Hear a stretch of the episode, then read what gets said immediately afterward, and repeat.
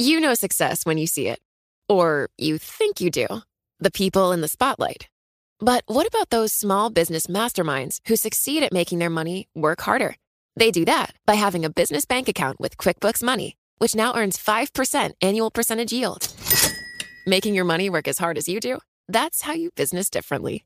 Learn more about QuickBooks Money at quickbooks.com slash 5APY. Banking services provided by Green Dot Bank, member FDIC. Only funds and envelopes earn APY. APY can change at any time.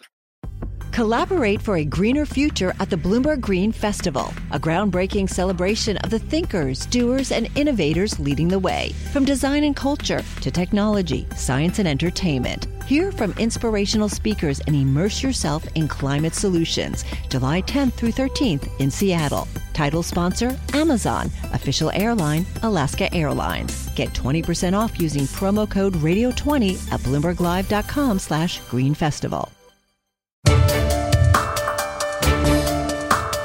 Welcome to the Bloomberg Law Podcast. I'm June Grosso. Every day we bring you insight and analysis into the most important legal news of the day. You can find more episodes of the Bloomberg Law Podcast on Apple Podcasts, SoundCloud, and on bloomberg.com/podcasts.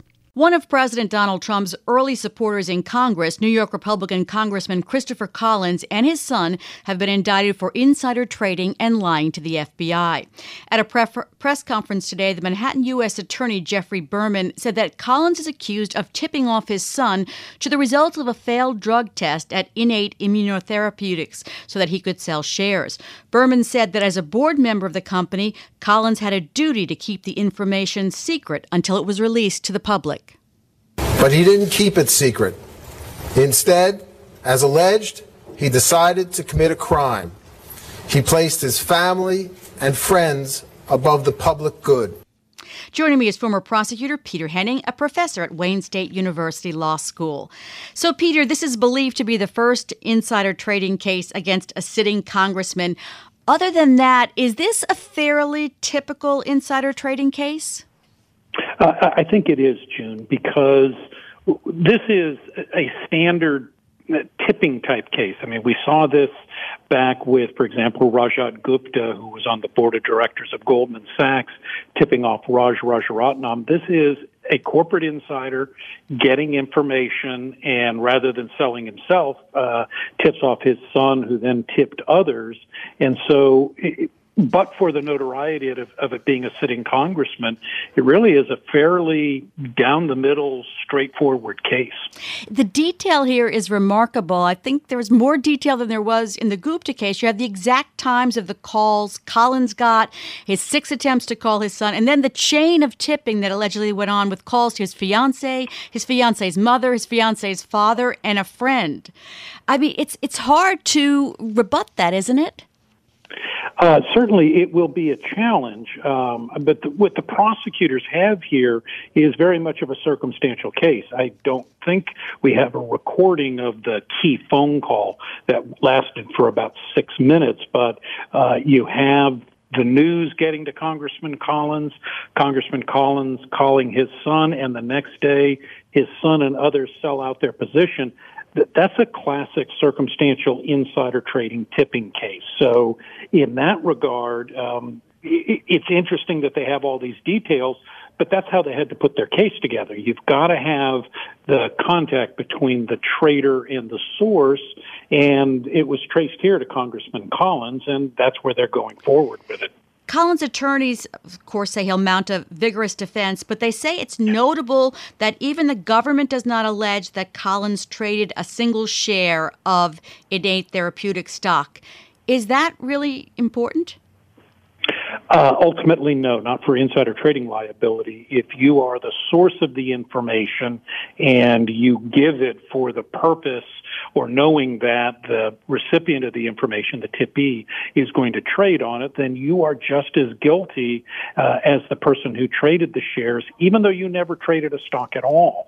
And so in this case, Congressman Collins owned, um, I think it was more than 15% of the company. He didn't trade any of his shares, but that doesn't absolve him of any blame if he was the source. And we have seen this in other contexts. Uh, for example, a case from a couple years ago involving Sean Stewart, um, who his father got information from him, and Stewart was convicted for being a tipper, although he was recently released from prison. So uh, th- there's nothing new here about the tipper not trading. Now, this is he's up for reelection, Collins, and we've already seen that two analysts are moving this the you know this race from a safe race to a not so safe race. Is there any problem with the with releasing the results of this indictment so close to an election? Typically the Justice Department won't uh, release charges within 60 days of an election. We're a little bit more out from that, but uh, I think um, what the United States Attorney's Office here was looking at was they had wrapped everything up. They had all the information that they needed, and will it have an impact on the election? Uh, being indicted on federal charges is not a positive thing. So uh, it could well have an impact, but in fairness to the U.S. Attorney's Office, this is a Republican appointee uh, at the moment who is charging a Republican congressman. So it wouldn't appear to be something that is politically motivated. I think more just they were ready to go with their insider trading charges, and the time had come to bring them, especially with the congressional ethics investigation going on, that the U.S. Attorney's Office decided that they, in effect, wanted to take charge of this case. Now, there are also charges of lying to the FBI, and um, we've seen those charges cause convictions by themselves. Those are those easier to prove? Uh, well, uh, they are easier to prove in the sense that you just bring the FBI agent up onto the witness stand. So it's not a circumstantial case. It is more a case of direct evidence where the agent testifies, this is what I was told by whoever the person is. And then the government brings in documentary evidence to show that that was not, in fact, the case. And here in this type of a case, we're talking about trading records, phone records, things like that. The type of evidence that is not really subject to cross examination. So, uh, what the government will do is it will rely on the agent or the agents, if it was more than one, to come in and say, this is what we were told, and we're going to show you that it's a lie. And of course, for this kind of a charge, you have to show it wasn't just ambiguous or it wasn't the complete truth. You have to show that it was an out and out lie. And that's where the documentary evidence will be the uh, key for showing that, in fact, the agent was lied to. All right, Peter. I think they had some, they have some of the evidence ready already because the the U.S. attorney had huge boards with with different uh, you know boxes and the chain of insider trading. Looks like they were ready for trial. Thanks so much, Peter. That's Peter Henning, professor at Wayne State University Law School. Rick Gates, the star witness in the trial of Paul Manafort, admitted that he stole, lied, and cheated, but asked the jury to believe his testimony anyway. The defense attack on Gates in cross examination was brutal and often personal. Joining me is former federal prosecutor Robert Mintz, a partner at McCarter and English. So, Bob, Gates testifies that he stole on behalf of Manafort and, and, from Manafort, and he falsified letters and invoices, made false statements in a deposition. Those are crimes that relate to credibility, a little different from someone admitting to be a robber or trading on inside information. Can the prosecution get all six jurors to believe him? Well, that's certainly what they're hoping. Uh, there is no question that this confrontation between Paul Manafort and his former right hand man, a relationship that spans two decades, is the climax of this trial and ultimately for for the prosecution to win this case they have to convince jurors that Rick Gates is telling the truth now even though he admitted to lying repeatedly both to Paul Manafort and to prosecutors in the past. So the defense attorney was relentless in his cross. He moved quickly from topic to topic, and at one point, Gates seemed confused and he contradicted himself one time. He was also reluctant to use the word embezzlement. How much damage did the defense do with that, and what would prosecutors do to repair it? Well, there's no question that the defense has a lot to work with because one of the standard tactics that defense lawyers will use is to pose to jurors the question if this witness has lied in the past, uh, how do you know he's not lying to you now? And certainly Rick Gates has an awful lot to gain by testifying in a way that helps himself and hurts Paul Manafort. So the defense case will essentially hinge on the question of can you believe Rick Gates, somebody who has admitted to lying repeatedly in the past? The way prosecutors deal with that is to say to jurors that we're not asking you to rely solely on what Rick Gates has said. We're going to show you corroborating evidence. We're going to show you documents. We're going to show you emails. We're going to show you other testimony from the accountants, for example, all of which falls in line completely with what Rick Gates said to you. But at the end of the day, prosecutors are still essentially vouching for his credibility, and they're basically asking jurors to accept the fact that although he has lied before, he is now telling the truth. So the prosecutors brought out this litany of his past crimes on direct, but I'm curious about why they didn't bring out the affair that Gates admits to. They have to have known that the defense would bring that out because it damages this area of his life, his relationship with his family. Well, yeah, that's an interesting question, and it seems that there was some back and forth between prosecutors and the defense, where the prosecution had argued that the fact that he had an affair in and of itself does not go to his credibility, and there's some law uh, in the Fourth Circuit that says that the fact that someone has an affair doesn't necessarily go to their truthfulness.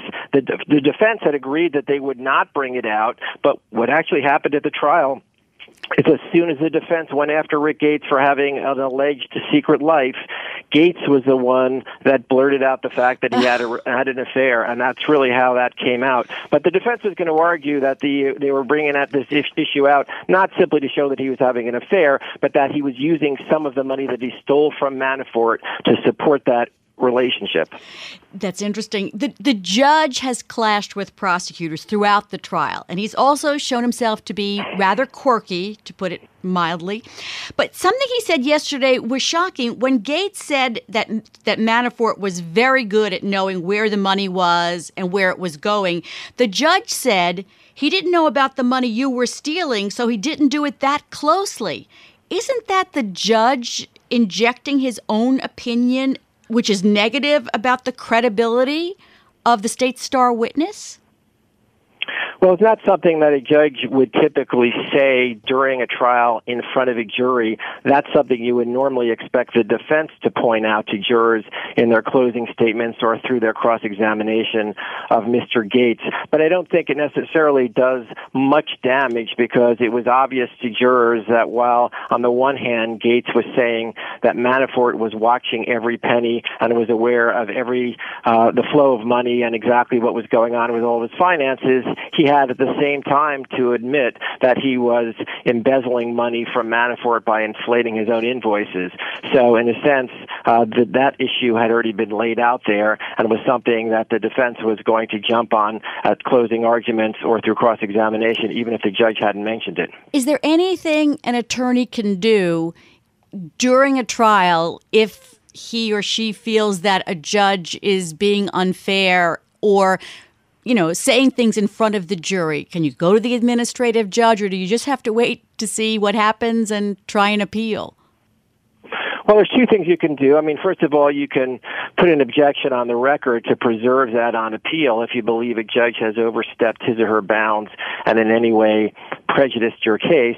And there's also an opportunity during the many sidebars where where lawyers approach the bench and have a private conversation with the judge out of earshot of the jury to express your dissatisfaction with what is being said and a judge may reconsider their position or may at some point at the end of the trial give an instruction that attempts to cure what may have been an inadvertent statement. So we'll see whether this issue comes up again, but uh, generally those are the ways that lawyers have an opportunity to try to uh, deal with a situation where they think a judge may not be entirely fair. Um, it seems unlikely, but I'm going to ask the question anyway. Is there any chance that Manafort might testify? Um, it, well, it's always a possibility, and that decision will ultimately be made by Mr. Manafort himself. But you can almost guarantee that his lawyers are going to strongly urge him not to take the stand. He has very little to gain by testifying and an awful lot to lose. Once the defendant takes the stand, it really gives prosecutors a chance to retry their entire case through the cross-examination of the defendant. And I don't think in this case the lawyers are going to allow him to do that, and I think it's highly unlikely that he'll ultimately testify. Um, how we know what what the defense is trying to do here with Gates, but what else do you see they could do in their defense to humanize Manafort, or you know what what could they do?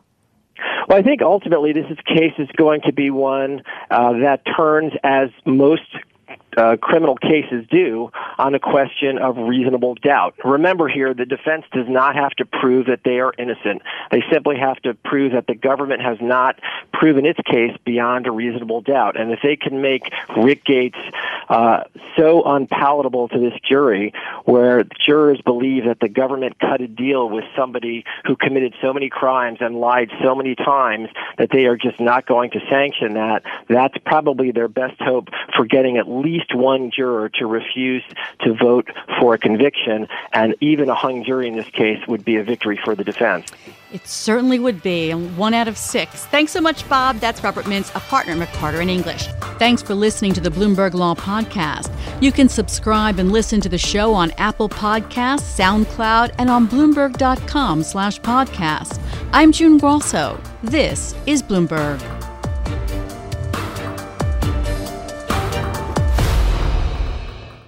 The countdown has begun. This May, a thousand global leaders will gather in Doha for the Qatar Economic Forum powered by Bloomberg, held in conjunction with our official partners, the Qatar Ministry of Commerce and Industry and Media City Qatar, and premier sponsor QNB. Join heads of state, influential ministers, and leading CEOs to make new connections and gain unique insights. Learn more at QatarEconomicForum.com.